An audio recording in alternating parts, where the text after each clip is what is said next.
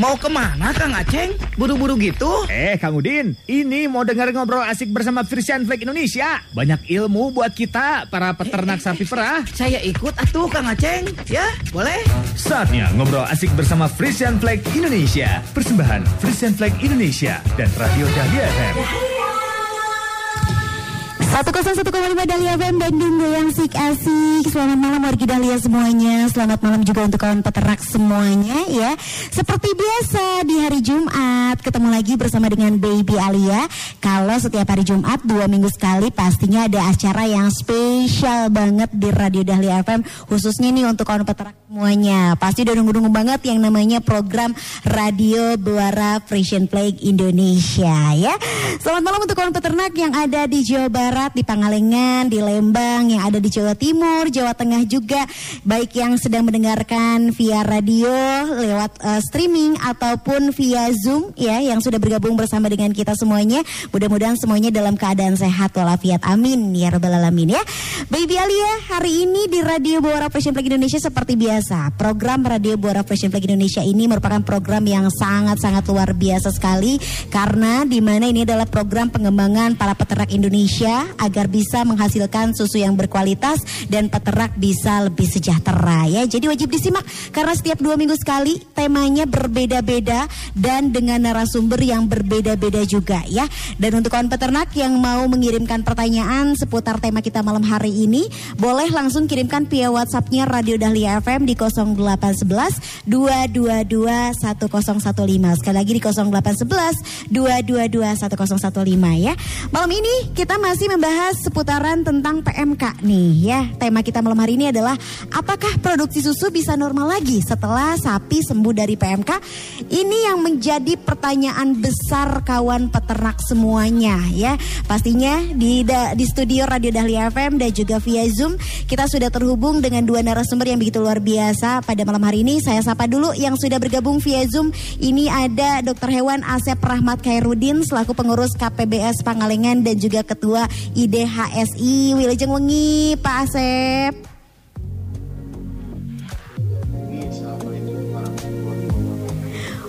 Waalaikumsalam. Pak Asep boleh disapa dulu untuk kawan peternak semuanya yang sedang mendengarkan baik via radio ataupun lewat online mangga?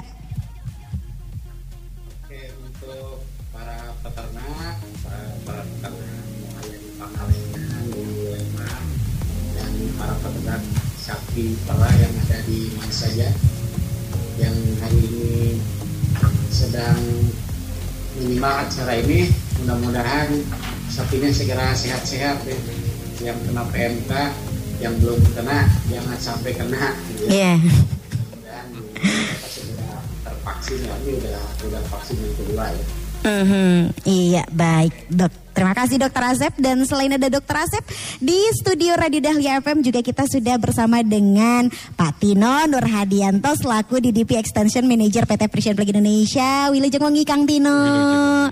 Luar biasa kita pakai baju hitam-hitam ya dalam rangka masih berduka karena adanya wabah PMK ini ya mungkin. Tapi jangan lama-lama. Jangan lama-lama, jangan. Minggu depan kita harus pakai baju yang berwarna ya.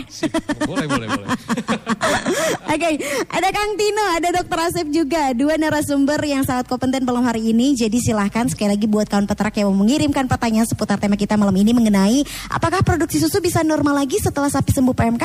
Boleh di 0811 222 1015 nanti di akhir acara juga kita akan ada kuis interaktif persembahan dari Frisian Flag akan ada hadiah menanti warga Dahlia ya. Oke, Kang Tino lagi dan lagi minggu ini kita membahas seputar PMK. Namun bedanya minggu ini kita membahas seputar produksi susunya nih. Iya. Boleh dikasih tahu nggak sama kawan peternak kenapa kita membahas tentang tema ini lagi dan lebih concern ke produksi susu? Ya, kalau mengenai PMK kenapa kita bahas sih sebenarnya kayaknya nih ke selama beberapa saat ke depan kita harus hidup berdampingan dengan PMK pada dasarnya. Iya. Dan dari sesi pertama kita bahas PMK sampai kemarin dua minggu yang lalu itu pertanyaan mengenai bagaimana meningkatkan produksi itu selalu muncul. Mhm.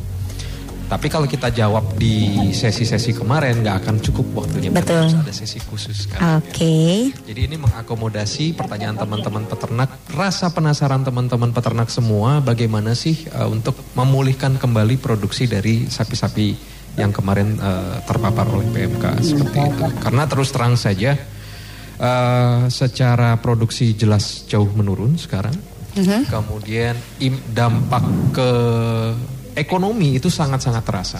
gitu. Pasti ya, ya. Pasti terasa. Jadi banyak peternak yang eh, agak demotivasi, kurang bersemangat lagi Hmm. untuk melanjutkan eh, di sapi perahnya karena bagi mereka dengan kondisi sekarang yang banyak ketidakjelasan terkait eh, produksi mereka ke depan ditambah juga pendapatan mereka jauh berkurang ini sangat-sangat memukul Hmm. motivasi dari peternak kita semua sih. Oke, mungkin ada yang merasa maju kena, mundur kena gitu ya. Tapi insya Allah mudah-mudahan dengan adanya Radio Bawar ini bisa membangkitkan kembali ya semangat kaum peternak karena peluang di depan juga masih banyak sekali, masih besar sekali ya. Dokter Asep, saya pengen tanya nih kalau di sekitar lingkungan Dokter Asep untuk wilayah sana, bagaimana untuk wabah PMK ini? Apakah sudah mulai mereda? Nah, jika memang sudah mereda, hal-hal apa aja yang memang seharusnya diperhatikan sama kawan peternak semuanya ketika sapinya sudah sembuh dari PMK, Pak?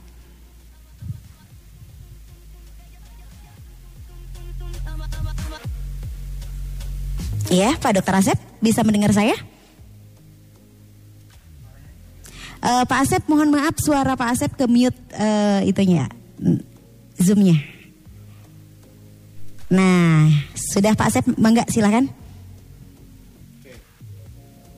Eh, jadi tadi bahwa ketika sapi-sapi kena PMK ini produksi itu turun turun drastis sampai hilang 80%. Jadi setelah mungkin kalau di Pangalengan itu sudah mau bulan kedua produksi baru bisa ya mungkin sekitar kembali antara 40 sampai 60 persen lah dari eh, awal ya dari sebelum corona. Nah untuk kasus sampai hari ini mungkin ada juga masih masih ada yang baru juga ada satu dua lah Mhm. tapi memang jumlahnya sedikit menurun karena yang lain juga sudah keburu vaksin Ya, yang kalau Pangalengan sendiri sudah hampir hampir 8.000 terakhir itu 8.600 ekor yang kena ya. oke. Nah, ini kan memang eh, sangat memprihatinkan ini karena setelah sembuh pun atau saya tidak berani menyebut sembuh ya setelah membaik ini masih menghantui para peternak ini banyak sekali sapi-sapi yang menjadi lemah kemudian suruh berdiri akhirnya lecet-lecet kiri kanan ya aku lagi gitu kan. Apuk lagi sudah dipotong lagi. Atau kadang-kadang juga masih ada yang mati ya masih ada yang mati karena memang mungkin secara fisik di luar ada juga yang utuh tapi di dalam banyak perubahan sih di organ-organ dalam yang ini mungkin harus eh, apa perlu di- perhatian khusus ya. Per- perhatian khusus karena kadang-kadang eh, di peternak nih yang terjadi itu ketika sapinya sudah mulai makan biasanya buru-buru dikasih konsentrat ya karena kita mengejar susu dikasih konsentrat yang banyak. Kemudian juga bekas-bekas kemarin kena PMK di rumennya juga belum normal 100% Nah, akhirnya banyak juga yang eh, asidosis Hmm. ada yang asidosis akut ada juga yang kronis karena ternyata eh, beberapa kasus sapi yang terkena PMK itu terjadi kerusakan juga di pilar pilar rumen Ya, sehingga eh, kadang-kadang penyerapan energi dari pakan juga tidak sempurna yang menyebabkan eh, eh, apa ya mobilisasi atau penggunaan cadangan apa cadangan lemak lemak tubuh itu akan dikuras habis-habisan. Mhm. untuk eh, energi. Setelah lemak habis mungkin si tubuh sapi ini akan memobilisasi energi merubah protein dari otot sehingga masa ototnya menjadi lemah. Nah itu juga di antaranya yang menyebabkan sapi-sapi menjadi lemah sehingga kesulitan dia untuk bergerak, untuk berdiri, akhirnya membentur kiri kanan kanan, bengkak-bengkak, ditambah infeksi sekunder, akhirnya borok-borok kiri kanan ya Hmm. Juga gitu. Inilah juga Iya. yang sangat menakutkan. Ini memang PMK ini sangat hebat eh, dampaknya ya. Banyak yang kalau kata anak muda sekarang mah peternak kena mental gitu. Kena mental. Banyak yang drop ya. Saya juga sama ya. Saya juga peternak. Saya juga eh, berapa empat ekor saya dipotong nih. Dan sampai hari ini proses itu belum kembali ke level awal. Mhm. Ya, rada susah ini Pak Tino. Ya, betul. Mhm, Oke, berarti walaupun eh, wabah PMK ini sudah mulai bereda ataupun ada sapi-sapi yang sudah sembuh, tetap harus ada hal-hal yang diperhatikan sama kawan peternak semua. Kang Tino ada tanggapan? Ya, berarti sebenarnya PMK yang kita khawatirkan itu bukan hanya virusnya sebenarnya. Kalau masalah virus mungkin akan lebih mudah, tapi efek setelah virus Oh iya iya. ternyata macam-macam. Tadi Pak Asep juga menjelaskan dari sisi organ juga dia banyak yang kena, kemudian efek kepada fisiologis atau kerja yang ada di dalam tubuhnya itu berubah. Jadi efek dari PMK bukan hanya virus tapi juga yang lain-lain. Nah, ini yang sekarang yang lain-lain yang yang sangat memukul peternak, bukan PMK-nya sendiri sih saya rasa. Oke, tapi dengan hal-hal seperti itu bukan menjadi sebuah ketakutan untuk peternak ya? Dasarnya masih bisa diatasi. Mhm, Mas. Ya, malam ini ya kita undang Pak Asep, beliau udah banyak pengalaman, beliau juga terkena PMK. Betul. sapinya. Jadi bisa berbagi tips and tricksnya gitu. Betul. Oke, makanya nih kawan peternak semua jangan dulu berputus asa. Malam hari ini kita akan bahas tuntas ya mengenai mungkin bahasa gaulnya bagaimana kita bisa bangkit kembali bersama-sama ya. Karena segala sesuatunya masih bisa diatasi walaupun ada efek samping setelah PMK ya.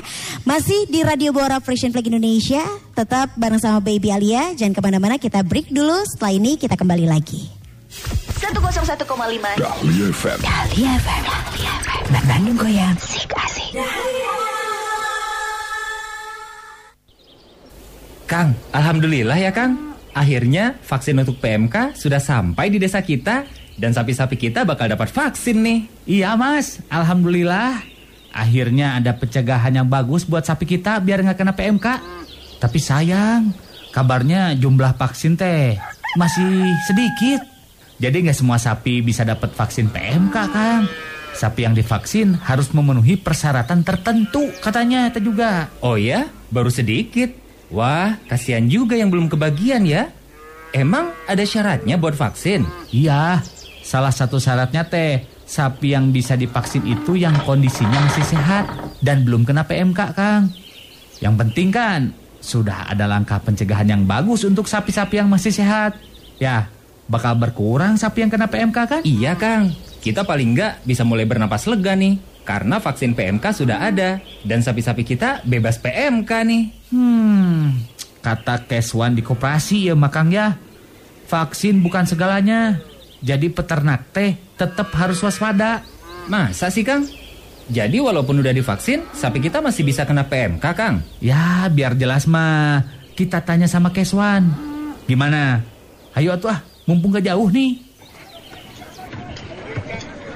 Selamat siang Pak Budi. Maaf ganggu sebentar nih. Selamat siang, silahkan duduk. Kira-kira apa yang bisa dibantu? Kami mau tanya soal vaksin PMK nih Pak. Apa bener kalau sapi kita teh meskipun sudah divaksin belum aman dari PMK Pak? Betul Kang, vaksin itu sejatinya hanya bersifat mencegah. Sama seperti vaksin-vaksin penyakit lainnya, seperti COVID-19.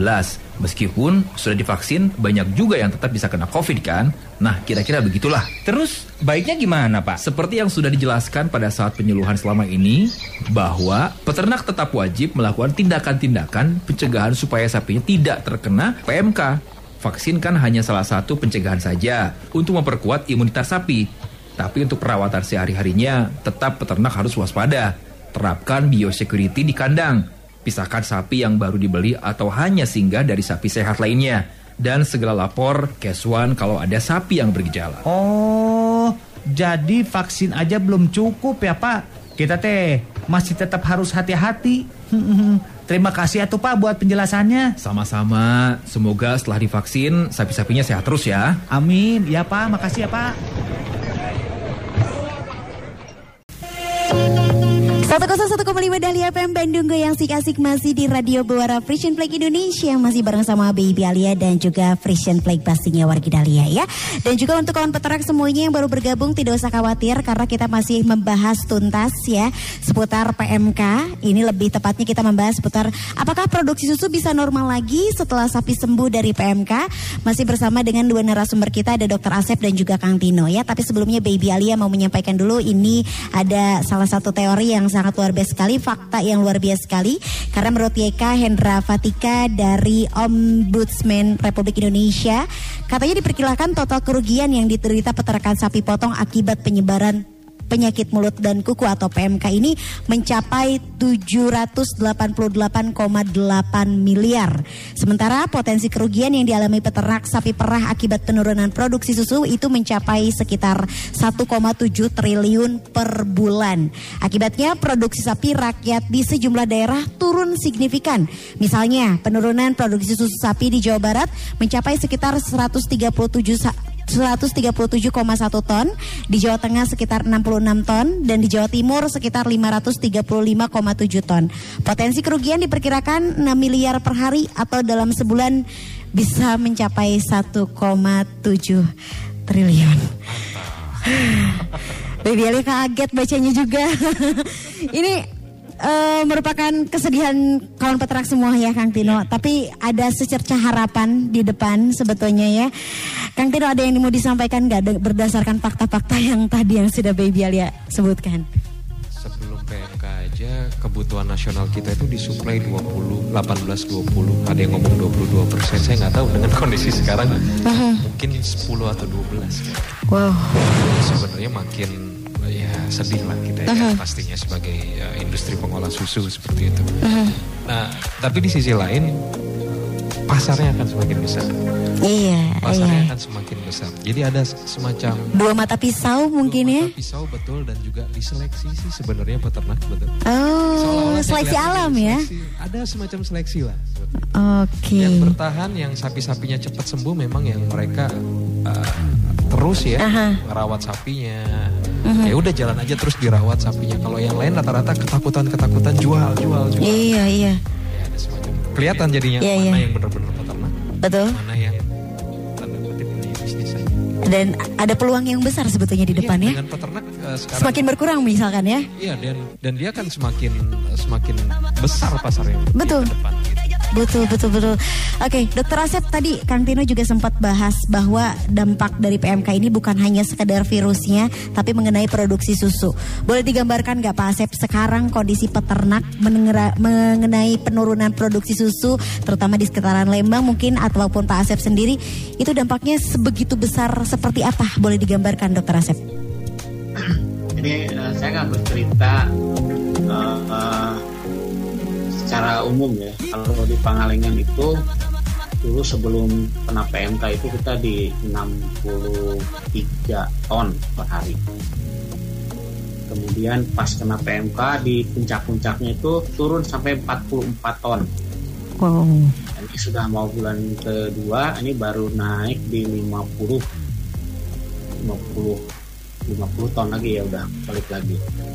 Nah, kalau di kandang di kandang di kanan saya uh, waktu awal sebelum PMK itu saya sehari itu bisa menghasilkan uh, susu 210 kilo per hari. Oke. Okay. Uh, terus pas kena PMK itu tanggal 13 Juni itu kena tanggal puncak-puncaknya itu turun sampai 64 64 kilo wow. hari dari 200 wow.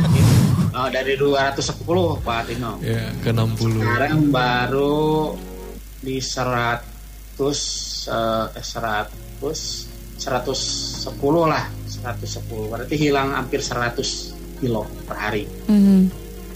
berarti kalau hilang 100 kilo itu saya bisa hilang sekitar 18 juta per bulan. Wow belum lagi dari sapi so, yang mati ya Pak Sep ya? Uh, belum sapinya empat ekor saya hilang. nah itu sudah uh, kebetulan kan sudah diganti lagi karena ada darah yang melahirkan. Mhm. Nah ini yang yang baru melahirkan ya ini pada saat bunting tua tuh kena melahirkan. Nah ini lagi saya lihat bagaimana perkembangannya ini baru mungkin sekitar dua mingguan lah satu ya, dua minggu baru mau kita lihat ininya apa eh, progresnya ya seperti apa. Kemudian juga eh, banyak juga ya peternak nih kalau di pangkalnya ada sekitar 75 orang yang hilang tinggal kandangnya. Sapinya habis tinggal kandangnya sekarang. Ini kan kasihan Oke. sekali seperti ini. Jadi eh, walaupun misalkan jumlah sap, apa angka kesakitan itu apa kematian itu hanya di bawah 5%.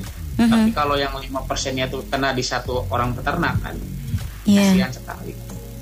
Mhm. Habis semua. Iya iya iya.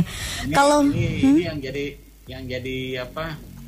Dan semua ini meng- menghantui ya, menghantui semua peternak.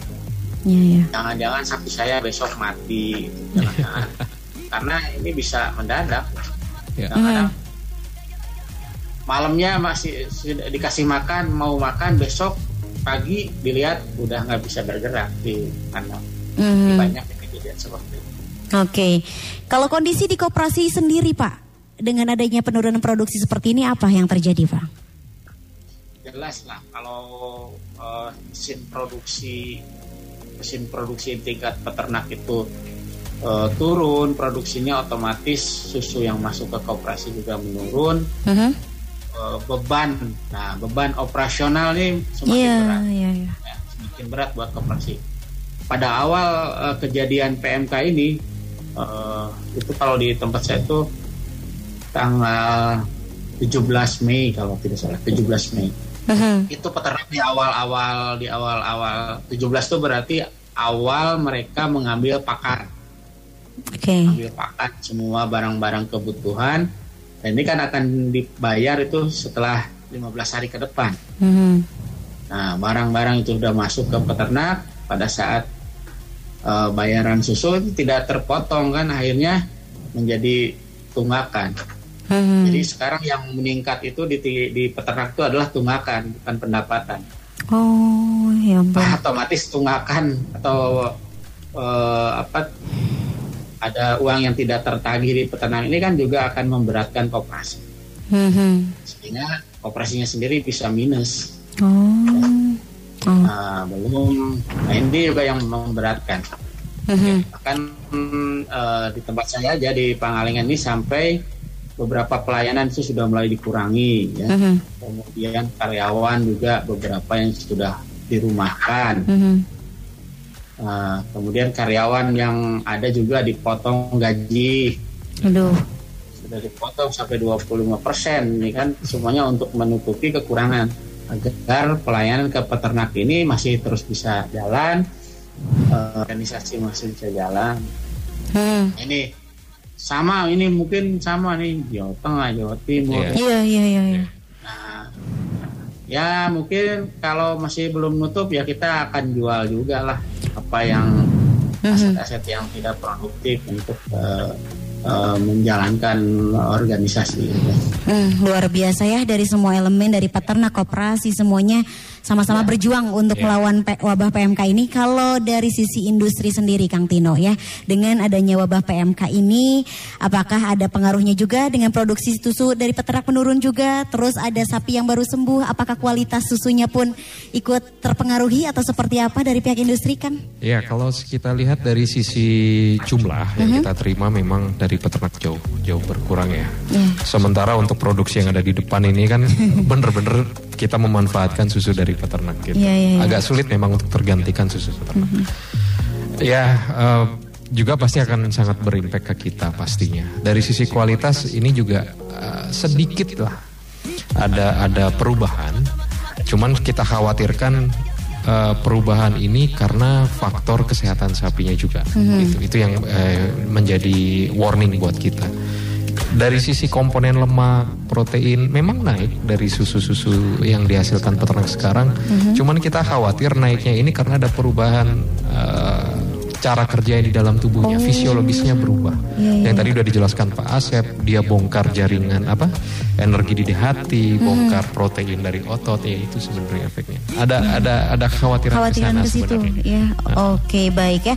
Ini juga udah banyak banget eh, kawan peternak yang bertanya via WhatsAppnya Radio Dahlia FM tapi Baby Ali simpulkan mungkin rata-rata dari pertanyaannya nih Dokter Asep ya. Rata-rata semuanya sepakat bahwa minta eh, tips ataupun solusinya gimana caranya supaya sapinya produksi susunya bisa naik. Karena sudah dilakukan nih katanya. Pemberian pakan sudah normal seperti sebelumnya katanya. Makan minum dari sapi pun sudah baik sudah normal kembali Pak. Tapi tetap saja angka produksi masih di 6 sampai 7 liter. Ini gimana Dokter Asep tanggapannya boleh Bangga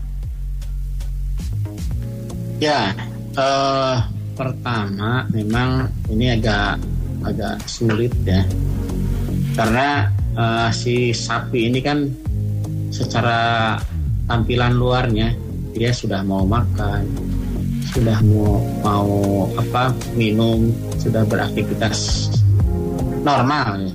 Tapi bekas-bekasnya yang kemarin, bekas-bekas kenanya itu di antaranya bahwa eh, PMK ini juga menyebabkan adanya eh, kerusakan di pilar-pilar rumen. Jadi rumen juga ada yang mengelupas ya di dalam itu. Nah, tentunya ini akan mempengaruhi kepada penyerapan eh, Nutrisi dok. Misalnya nutrisi ya. Kalau- Kalau di sapi itu kan sumber energi yang utamanya itu adalah volatile fatty acid ya. Volatile fatty acid itu dari hasil fermentasi bak- eh, mikroba. Dan juga mikroba juga banyak mengalami stres nih pada saat eh, kemarin itu. Nah, belum lagi peternak biasanya kalau rumput nggak mau kan pada saat dia eh, mulutnya kena itu dia kasih konsentrat pasti porsinya akan lebih banyak. Kok konsentrat aja dilembek dilembekin terus nah, eh, bisa dimakan. Nah ini juga akan memicu terjadinya asidosis. Nah asidosis yang berkepanjangan juga menjadi eh, kronis ini juga menyebabkan keseimbangan mikroba di dalam rumen juga terganggu. Makanya saran saya, Bapak, eh, jadi jangan hanya berpikir jumlah makannya sudah full Mhm. banyak gitu ya, tetapi nilai nutriennya Nutrisi. masih kurang. Makan sekarang lebih lebih baik begini. Jadi jumlahnya tidak terlalu banyak, tetapi nilai nutrisinya yang justru ditingkatkan. Nah, di sinilah eh, perlunya ada eh, pakan yang di high high density. Jadi oh, ada protein bypass, ada energi bypass gitu kan, ada multivitamin, selenium, kemudian mikromineral itu. Dan satu lagi yang harus diberikan adalah probiotik. Hmm. Eh, kalau bisa Saccharomyces ya, Oh, Saccharomyces. ragi roti iya. Eh, ada khusus ya untuk Oh, ada sapi. khusus. Hmm. Nah, ini akan membantu daripada misalkan eh, bisa saja pakai sodium bikarbonat ya, sodium bikarbonat untuk membantu me- memperbaiki pH rumen. Tapi Saccharomyces itu lebih lebih natural. Hmm. Ini disebutnya dia bisa memperbaiki, dia juga bisa ber apa berkompetisi dengan bakteri pembentuk laktat. Jadi ketika diberikan konsentratnya rada tinggi itu mik- Saccharomyces bisa membantu. Kemudian eh, tadi ya saya lihat ada pertanyaan juga Mhm. Kenapa juga kena PMK ini sangat eh, mudah terserang mastitis. Nah itulah Iya, iya. ikutannya PMK itu di ambing itu karena dia lepuh-lepuh itu juga di di puting itu akan terjadi. Ini juga putingnya akan kehilangan elastisitasnya sehingga sangat mudah eh, mikroba masuk ke, ke dalam Oke. bakteri ya apalagi dengan eh, cara-cara pemerahan yang tidak bersih Mhm. tidak melakukan celup puting segala macam itu juga akan memper- memperburuk gitu keadaan. Oke. Ya, Eh, dokter itu. menyambung Silakan. ada Jadi- pertanyaan ini dari Kang Herlan boleh disambungkan dengan eh, jawaban yang barusan ada trik khusus nggak untuk memperbaiki sel ambing yang sudah terlanjur rusak dok katanya Nah, sel ambing, sel sekretori ini butuh waktu untuk memperbaikinya. Jadi kalau misalnya kita eh, melihat eh, bagaimana ambing ini diperbaiki, itu sebenarnya ketika dia fase istirahat diperbaikinya. Hmm. Jadi memang satu eh, butuh nutrien yang khusus, eh, kemudian perlu di waktu istirahat. Jadi ketika di perah ini kan agak susah. Makanya mungkin kesempatan untuk memperbaikinya ini ada pada saat kering. Kalau dia nanti masuk ke kering kanan ini ada ada ada juga masalah yang kadang-kadang ngeluput eh, Pak Tino nih setelah PMK ini Mhm. eh, di beberapa literatur itu ternyata ada keterlambatan di dalam kebuntingan. Hmm. Nah ini juga akan menjadi masalah baru sebenarnya. Iya, Ya. iya. Saya sedang mengumpulkan data nih, Pak Tino sedang mengumpulkan data. Ya. Sapi-sapi yang kena PMK ini bunting lagi itu susah nggak gitu ya? Mhm. Oke baik Secara, secara teorinya atau di di tempat-tempat lain di negara lain yang eh, PMK-nya endemi Mhm. itu ternyata ada masalah di repro setelah Hmm. setelah ini. Ya. Ya, mudah-mudahan nih kita berbeda gitu ya bisa Iya. normal lagi ini alhamdulillah kalau bisa normal lagi artinya karena ini eh, keterlambatan bunting ini Mhm. eh, apa ya kerugian yang tidak terlihat sebenarnya. Iya iya iya. Eh, apa gangguan reproduksinya tidak terlihat. Kalau tadi produksi susu turun itu kan terlihat. Kalau Mm-mm. gangguan reproduksi sepertinya tidak terlihat gitu. Hanya mungkin nanti kerasanya kok beranaknya menjadi lama gitu kan. Dalam satu tahun oh, satu biasanya berapa bulan itu sudah beranak kayak berputing lagi ini menjadi lama Oke efek jangka panjang ya Kang Tino Iya, dan betul. Dokter Asep ya jangka panjang Mhm, siap. Satu pertanyaan lagi sebelum kita break, Dokter Asep ini dari Kang Adam Rudiansyah dari TPS 52 ya. Untuk saat ini saya menggunakan kacang hijau untuk membantu menaikkan produksi susu sapi. Apakah betul katanya kacang hijau ini efektif untuk meningkatkan produksi susu sapi atau ada cara lain? Yang kedua, apakah vaksin efektif apabila sapi baru sembuh dari PMK langsung divaksin atau memang harus nunggu dulu dalam waktu beberapa lama katanya Dokter Asep? Ya, pertama eh, kacang. Kacang ini kan sebagai sumber protein, sumber protein dan. Nah ini kan eh, balik lagi ya, memang eh, ketika eh, sakit ini si sapi itu eh, dia nafsu makannya masih rendah, Mhm. tetapi dia sebenarnya butuh intake yang eh, besar di dalam nutriennya. Maka perlu di sini diberikan makanan yang kata saya tadi jumlahnya tidak terlalu banyak tetapi nilai nutriennya tinggi. Ya salah satunya mungkin kacang itu boleh gitu Mhm. boleh jadi. Tapi harus harus dicampur dengan yang lain. mhm. Kemudian tadi vaksin. Iya. Vaksin itu di eh, yang dilakukan kalau misalkan sapi yang kena belum belum divaksin itu tidak usah divaksin karena dia akan eh, kena tujuh hari itu si tubuhnya itu akan membentuk kekebalan, Oke. membentuk antibodi. Tapi ada syarat untuk bisa membentuk antibodi ini dibutuhkan eh, nutrien, ini dibutuhkan vitamin E, Mhm. eh, selenium ya. Nah, makanya ketika sakit itu eh, kan sapi harusnya diberi suplemen vitamin. Oke. S- Oke, baik. Ini Ada suplemen pendukung ya. Kemudian eh, kalau divaksin ya cuma kita vaksin juga kan Mhm. tidak akan eh, ini. Oke. Hanya ditunda dulu kalau yang sudah sakit Mhm.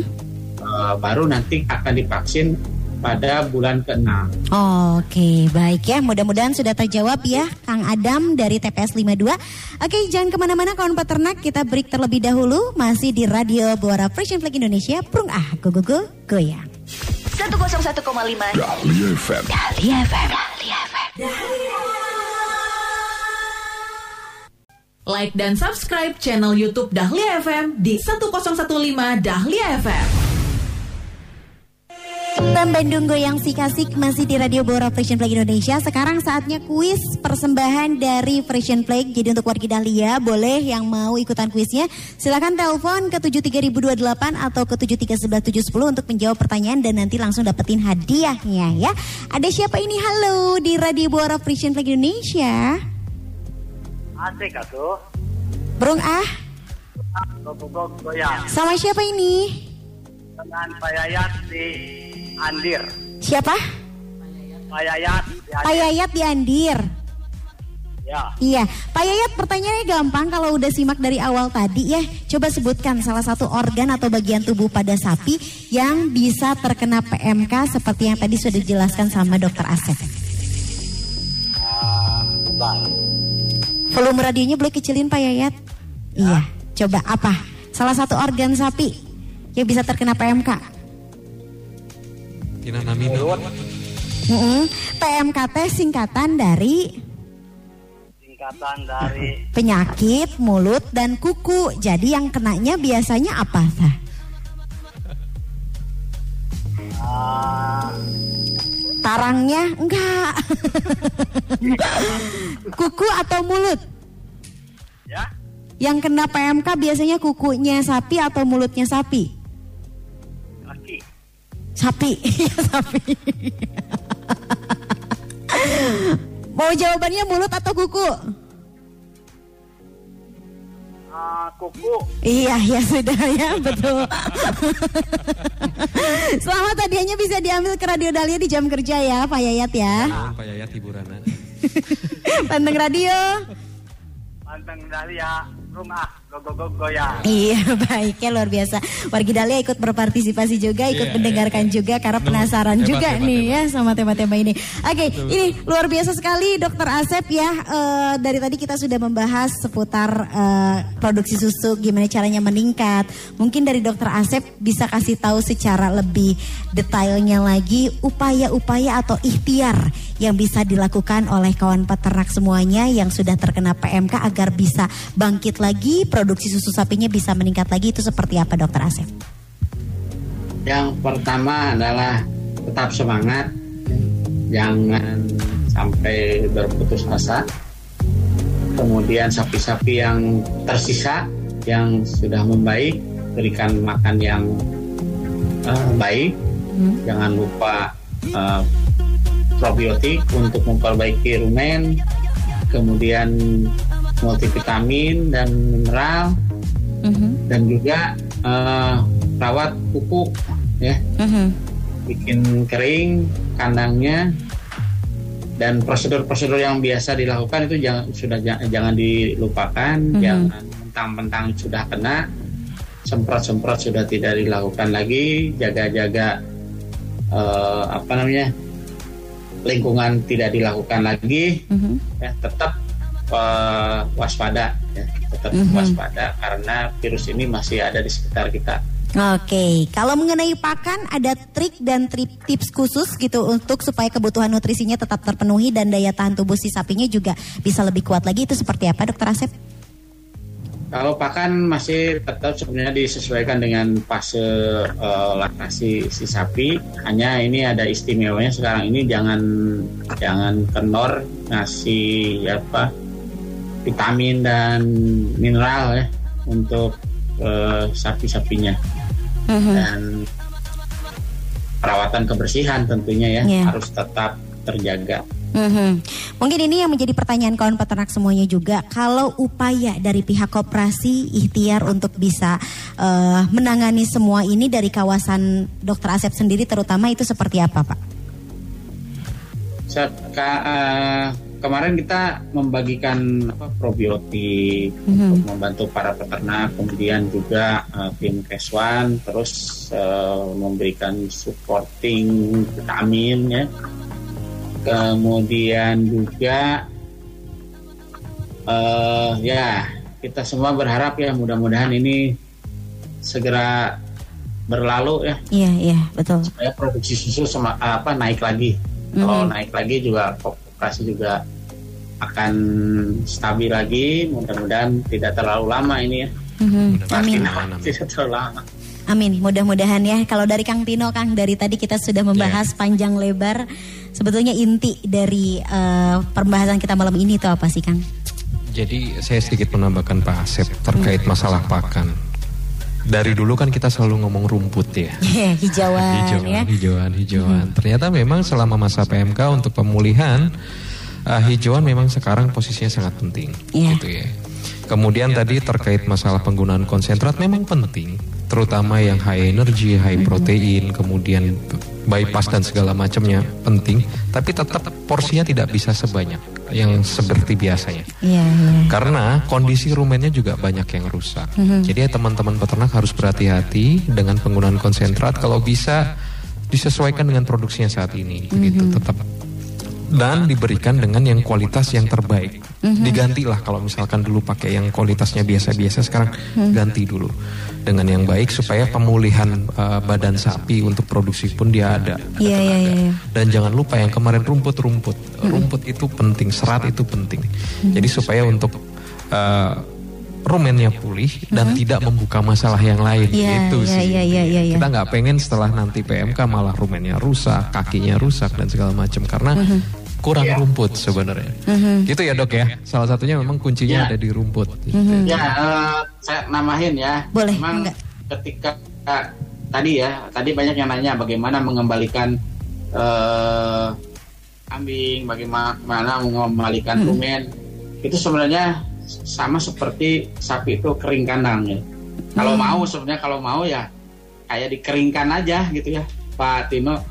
Maksudnya bukan tidak diperah. Jadi perilaku yang eh, pada saat kering kandang itu memang porsi hijauan akan lebih tinggi. ya. Iya. Porsi hijauan tinggi ini akan me- memberikan kesempatan kepada pilih-pilih rumen untuk memendek, kemudian yang rusak-rusak itu akan mem- eh, apa recovery ya, mem- Iya. memperbaiki diri gitu ya. Iya. Kemudian juga di sehat-sehat kami juga pada eh, baiknya itu akan akan kembali ke ke bentuk atau ukuran Semula. normal itu pada saat kering kandang itu kan si Iya. alveol itu akan mengecil.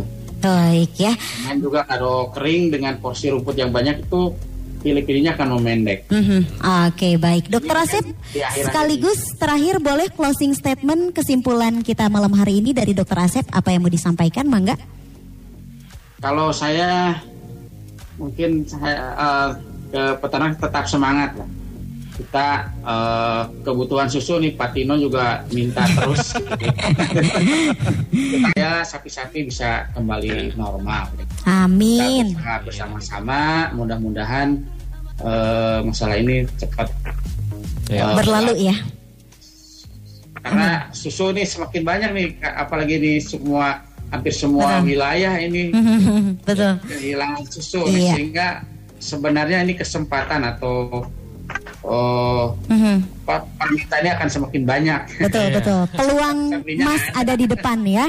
Oke, Kang Tino closing statement kesimpulan malam hari ini Mangga. Yang pertama benahi pakan, Mhm. perbanyak rumput.